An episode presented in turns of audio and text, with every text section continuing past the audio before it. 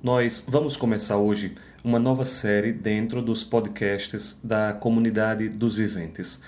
O nome dessa série se chama Os Padres do Deserto. Bom, então eu vou começar um pouco esse podcast fazendo uma partilha pessoal. Quando eu comecei a procurar levar mais a sério o cristianismo e a vida espiritual e tudo aquilo que estava ao redor dessas questões, eu comecei a sentir algumas é, dúvidas e algumas inquietações porque eu conhecia bastante a espiritualidade oriental, especialmente a espiritualidade oriental do budismo. E aí, durante muito tempo, eu percebia que as espiritualidades, as religiões orientais, elas permitiam algumas respostas que eu não encontrava numa boa parte da espiritualidade que eu conhecia católica. E começou a surgir dentro de mim algumas inquietações, né, algumas dúvidas.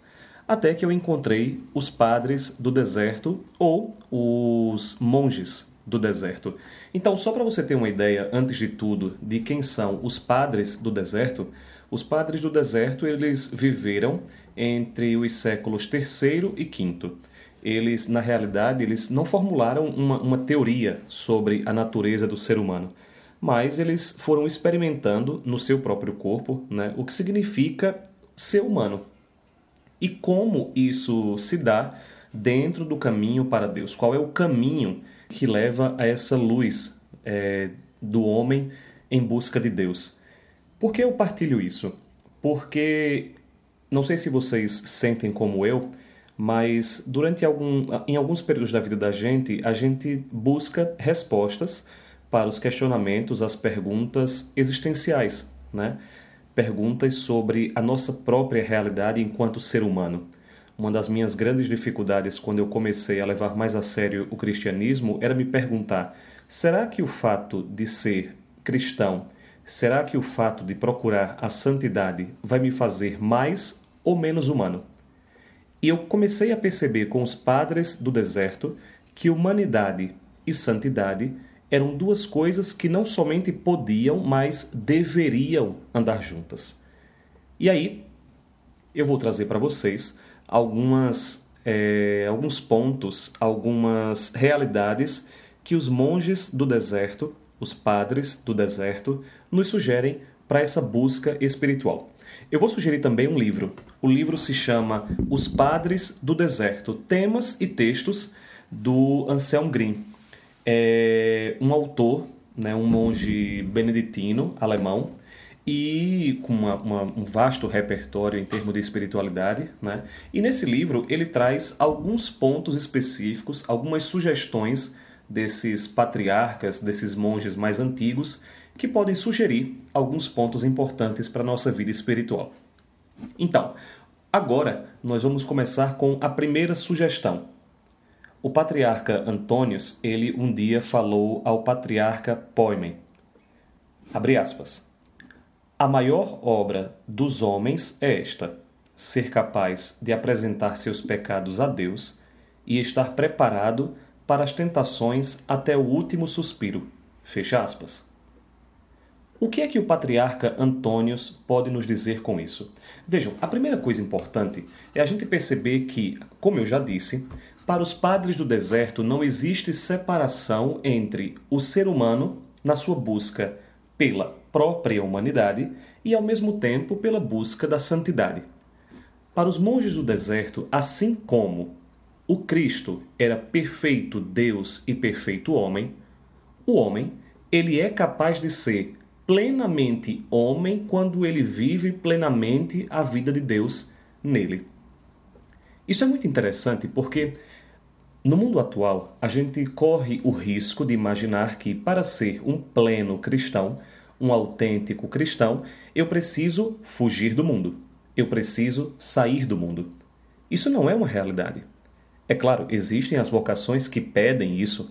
Os próprios monges de clausura e as monjas de clausura vivem essa realidade. Fogem do mundo, saem do mundo para encontrar mais Deus. Porém, na própria vocação desses monges de clausura, se espera que quanto mais afastados do mundo, mais eles se unam às realidades do mundo. O que é então que esse patriarca nos sugere? Ele nos sugere que nós tenhamos a coragem de olhar para nós mesmos.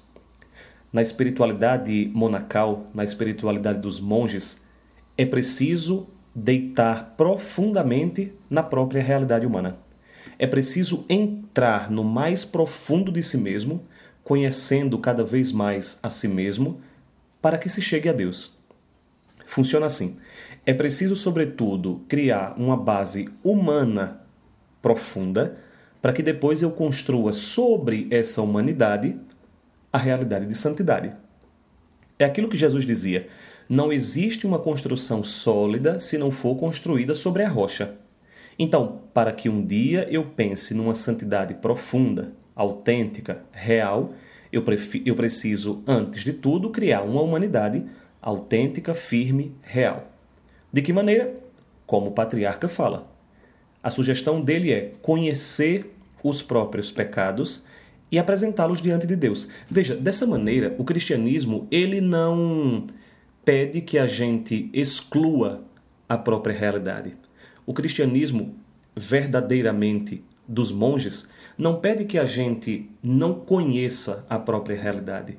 Não pede que a gente passe pelos próprios pecados, pede que a gente reconheça o próprio pecado. No cristianismo, o pecado não é visto como algo para me fazer menor, para me fazer cair, para diminuir a minha realidade diante de Deus. Ao contrário, o pecado dentro do cristianismo é uma realidade que, sim, macula a minha própria identidade, fere a divindade de Deus, mas o reconhecimento do meu pecado não serve para que eu me puna. Ao contrário, serve para que eu cresça cada vez mais. De maneira sucinta, então, a primeira sugestão dos padres do deserto é apresente os seus pecados diante de Deus. Ou seja, seja livremente aquilo que você é diante de Deus. Não cometa o pecado que Adão cometeu logo após o primeiro pecado. Qual é o pecado de Adão e Eva depois que eles comem do fruto proibido? É se esconder de Deus.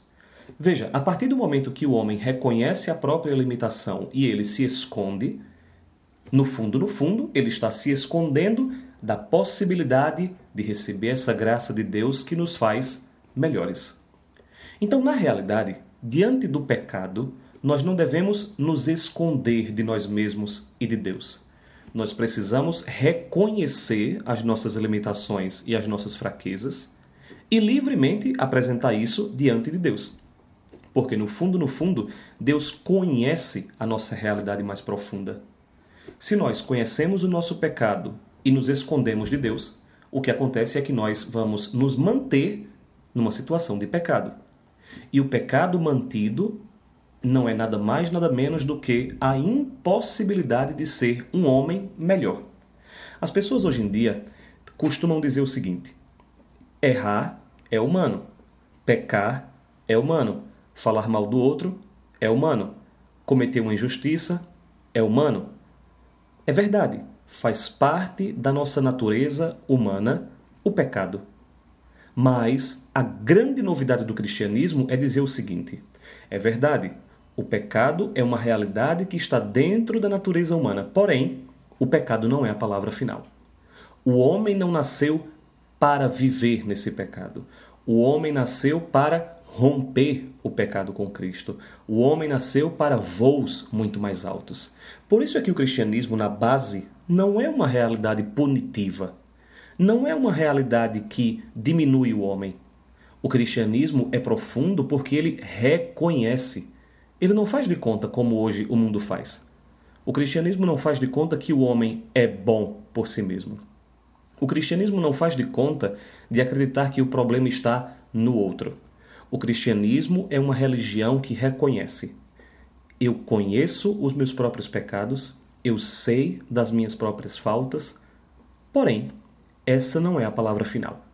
A palavra final é: Deus um dia veio ao meu encontro, me salvou em Jesus Cristo e agora permanece sempre vigilante, esperando que eu volte para Ele, reconhecendo as minhas próprias limitações para alcançar uma humanidade ainda mais elevada.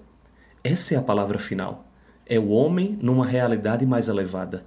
É uma humanidade mais perfeita na participação da perfeição do Cristo. Vamos ficar por aqui.